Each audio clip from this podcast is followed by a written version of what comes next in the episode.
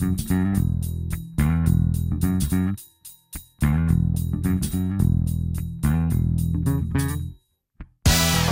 Guerra Civil Americana mudou completamente a agenda política. Fez introduzir a escravatura e mudou todos os termos da agenda política. E, apesar da vitória do Norte, uhum. a curto prazo, na década de 90, 20 anos, 30 anos depois da guerra, o Sul é segregacionista. Os negros entram por uma porta e os brancos por outra.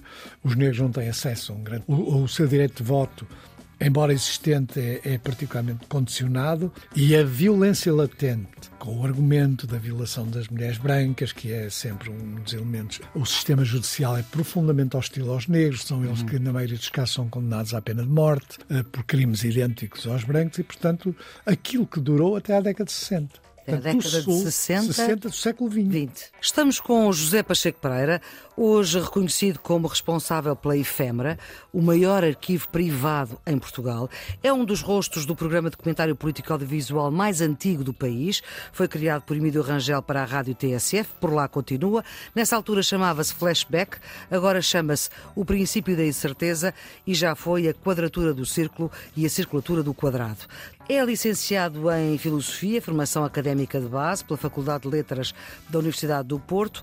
José Pacheco Pereira é aquilo que se pode chamar, ou foi aquilo que se pode chamar, um resistente antifascista, porque participou na luta contra a ditadura antes do 25 de Abril, integrou organizações de inspiração maoísta, foi professor de liceu e universitário, foi deputado na Assembleia da República, no Parlamento Europeu, foi dirigente do PSD e tem uma vastíssima obra publicada. Doutor Pacheco Pereira, muito obrigada por se associar uh, e pela sua disponibilidade para o Serviço Público, o Bloco de Notas da Rádio Pública.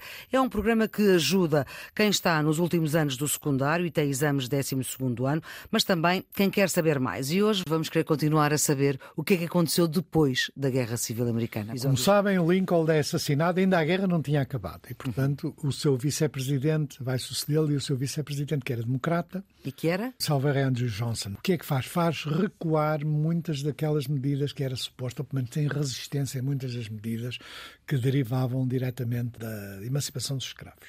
Por exemplo, que medidas? Os escravos estão teoricamente emancipados, mas em muitos estados do Sul criaram-se chamados códigos negros, Black Codes, por exemplo, no Mississippi, no Alabama, que era o seguinte: faz-se um imposto foi um processo, aliás, semelhante em África. Mesmo quando alguns desses escravos recebem terras e, portanto, podem Trabalhar. ganhar uma independência económica, né? tinham que pagar o valor do imposto em muitos casos significava que perdiam as terras e eram condenados por leis de vagabundagem. A legislação sobre vagabundagem. Mas o imposto era tão desmesurado que. O imposto tornava muito difícil, porque obrigava-os, por um lado, a cultivar algodão, portanto, a economia do algodão subsistia, e, portanto, era muito dependente das flutuações do preço do algodão, mas também, em alguns casos, as leis de vagabundagem permitiam obrigar a uma espécie de trabalho forçado uhum. os negros. E, portanto, em muitos casos, não havendo formalmente escravatura, havia mecanismos muito semelhantes para obrigar essencialmente os negros a trabalhar nas plantações de algodão. Mas não só. A Declaração da Emancipação não nos dá o direito de voto. Só quando o Partido Republicano percebe que no Sul é fundamental, entre outras coisas, eh, que haja voto negro, é que é atribuído o voto negro. E durante um pequeno período de tempo, em muitas municipalidades e em muitos estados, há maiorias negras. E há, maiorias uh, políticas. Maiorias políticas. Uhum. Portanto, há congressistas negros, que aliás eram enviados para Washington, há xerifes negros, há governadores negros, o que gerou uma reação particularmente violenta dos brancos. O Ku Klux Klan uhum. e outras organizações do mesmo género nasceram nesta altura. Convém lembrar que continuamos na, continuamos na, segunda a, na, segunda metade da década de 60 e na década de 70. É um do século XIX. Do século XIX, que vai durar até à década de 90, que é um período de sistemático recuo, apesar das alterações constitucionais que proibiram a escravatura e que deram fundo o direito de voto aos negros, as dificuldades em exercer esse direito de voto, a repressão e a violência direta sobre todos aqueles que assumiam cargos públicos. Há um processo muito rápido de organização dos negros, em grande parte pelo papel das igrejas, dos pastores, uhum. principalmente pastores batistas, que vêm do norte para o sul, e há depois elementos novos na política, que são os brancos pobres que imigram para o sul. Portanto, há aqui um. Mas a ideia que é fundamental ficar é que, apesar da vitória, da vitória militar, apesar das vitórias políticas do Partido Republicano, em muitos casos com uma clientela uh, negra, uh, apesar do acesso rápido dos negros a muitas funções de Estado e funções políticas, a reação branca é violentíssima. Há grupos de guerrilha, alguns antigos generais do Exército da Confederação uh, conduzem grupos de guerrilha, portanto, muito violentos. Uh, surgem grupos, não é só o Ku Klux Klan, que fazem linchamentos e que perseguem uh, todos os negros. Que, que... É incrível como essas organizações ainda continuam hoje. Sim, menos no caso fortes, do Ku Klux Klan. Evidente, e, acima mas... de tudo, começou-se a criar uma visão idílica do Sul. Uhum. Que é o que se encontra nos filmes. Hum. e essa visão idílica do Sul. Que é um Sul que é o quê? Que é o sul de plantações, onde as pessoas eh, tratavam bem os negros, onde os escravos eram bem alimentados, onde, uh, onde as mulheres. É também um, muito interessante ver o papel das mulheres, porque em muitos casos, com a ida dos soldados para a guerra, quem controla as plantações as e quem controla são as mulheres. As mulheres têm um papel Negras? muito importante, quer no sul, quer no norte. Aliás, o movimento feminista no Norte é impulsionado juntamente com os movimentos Feminista sindicais. e sufragista para direito ao voto e- e sufragista para o direito de voto, mas em alguns casos até um movimento que não é todo progressista, como nós diríamos hoje. Está também associado a ideias das ligas de temperança contra o consumo de álcool, que tiveram um papel na lei seca. Há, há um aspecto importante que, mesmo para os dias de hoje, é importante as pessoas perceberem. A Guerra Civil Americana mudou completamente a agenda política. Fez introduzir a escravatura, e mudou todos os termos da agenda política. E, apesar da vitória do Norte, a curto prazo, na década de 90, 20 anos, 30 anos depois da guerra, o Sul é segregacionista. Os negros entram por uma porta e os brancos por outra. Os negros não têm acesso a um grande. O, o seu direito de voto, embora existente, é, é particularmente condicionado. E a violência latente, com o argumento da violação das mulheres brancas, que é sempre um dos elementos. O sistema judicial é profundamente hostil aos negros, são eles que, na maioria dos casos, são condenados à pena de morte eh, por crimes idênticos aos brancos e, portanto, aquilo que durou até à década de 60. Até Portanto, década de Sul, 60, 60 do século XX. 20, Ou seja, não é bem 100 anos, mas é, é quase 100 É Martin. Luther King. Até Martin Luther King, até ao- aos presidentes Kennedy e Johnson, que de alguma maneira tiveram que defrontar. Mas, portanto, o que esta guerra também provocou foi um outro modelo de sociedade. Ou seja, a sociedade americana era uma antes da guerra e ficou outra depois da guerra. Sim, o- a guerra é sempre muito boa economicamente eh, Falando. para o norte, ou seja, houve um enorme impulso industrial, um conjunto de fabriquetas, na maioria dos casos, não eram grandes fábricas que faziam cobertores para o exército. Praticamente tudo aquilo que um exército, já com uma dimensão muito considerável, precisava. Precisa. E, portanto, Era zonas, ser produzido, não é? zonas cuja industrialização se acelera muito, a, a Nova Inglaterra, Nova, Nova Inglaterra Iorque, é a zona ali de Mass- é para onde foram os Massachusetts. portugueses Exatamente. para onde emigraram uma parte importante dos portugueses, que aliás em New Bedford e outros, iam trabalhar para as fábricas têxteis e tiveram um papel relevante no sindicalismo americano desde os anos 20, 30. Sobretudo portugueses dos Açores. Não só, não só. Os Açores emigraram para vários sítios dos Estados Unidos, inclusive para a Califórnia, Sim. de uma forma muito significativa. São Francisco. Alguns eh, vieram de praticamente todo lado, mas também muitos Açores, mas eh, em muitos casos foram diretamente para as zonas têxteis, das zonas têxteis, e portanto eh, acabaram por ter esse papel. Portanto, aí, Covilhã, Castelo Branco, por aí.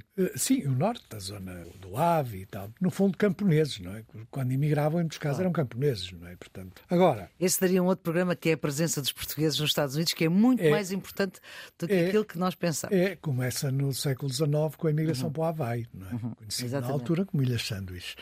A Guerra da Secessão molda os Estados Unidos, cria um governo federal forte, cria um tesouro e instituições federais fortes.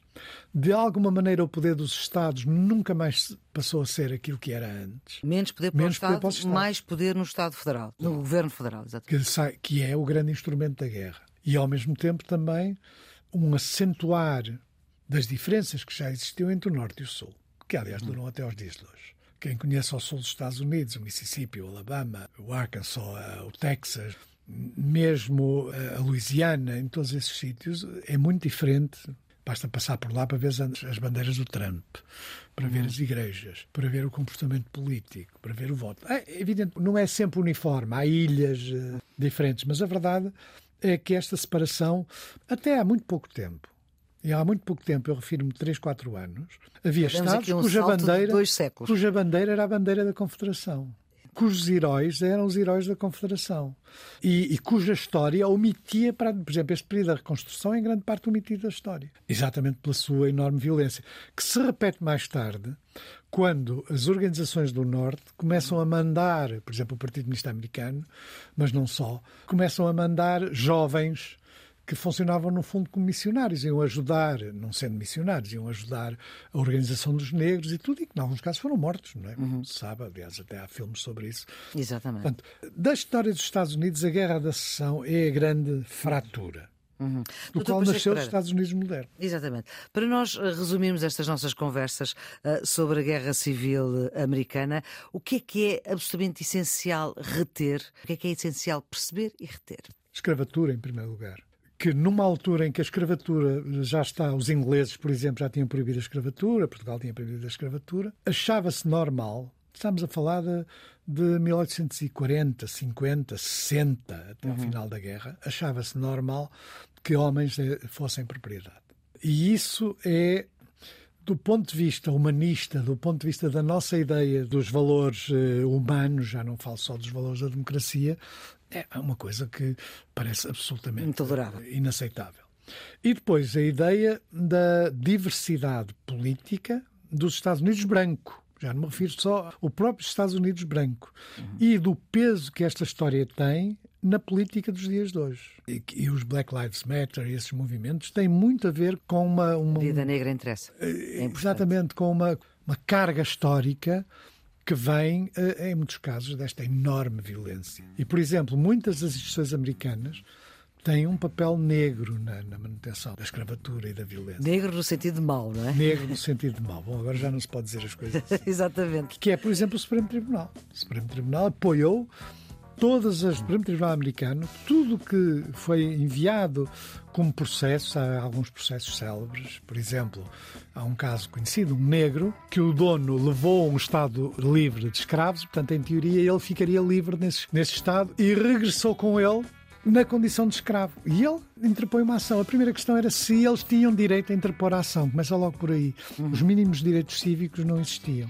E passaram a existir. E uh, passaram a existir, tinha, se tinha direito, e se realmente o facto de ter estado num Estado que proibia a escravatura lhe dava a condição de negro livre. E o Supremo Tribunal respondeu que não. Uhum. Estas coisas criaram um ambiente de radicalização e de violência política enorme nos Estados Unidos que ainda hoje existe. Doutor Pacheco Pereira, vamos ficar por aqui nesta nossa conversa sobre a Guerra Civil Americana. A produção do Serviço Público Bloco de Notas é de Ana Fernandes, a edição de Maria Flor Poderoso, a gravação de Diogo Axel.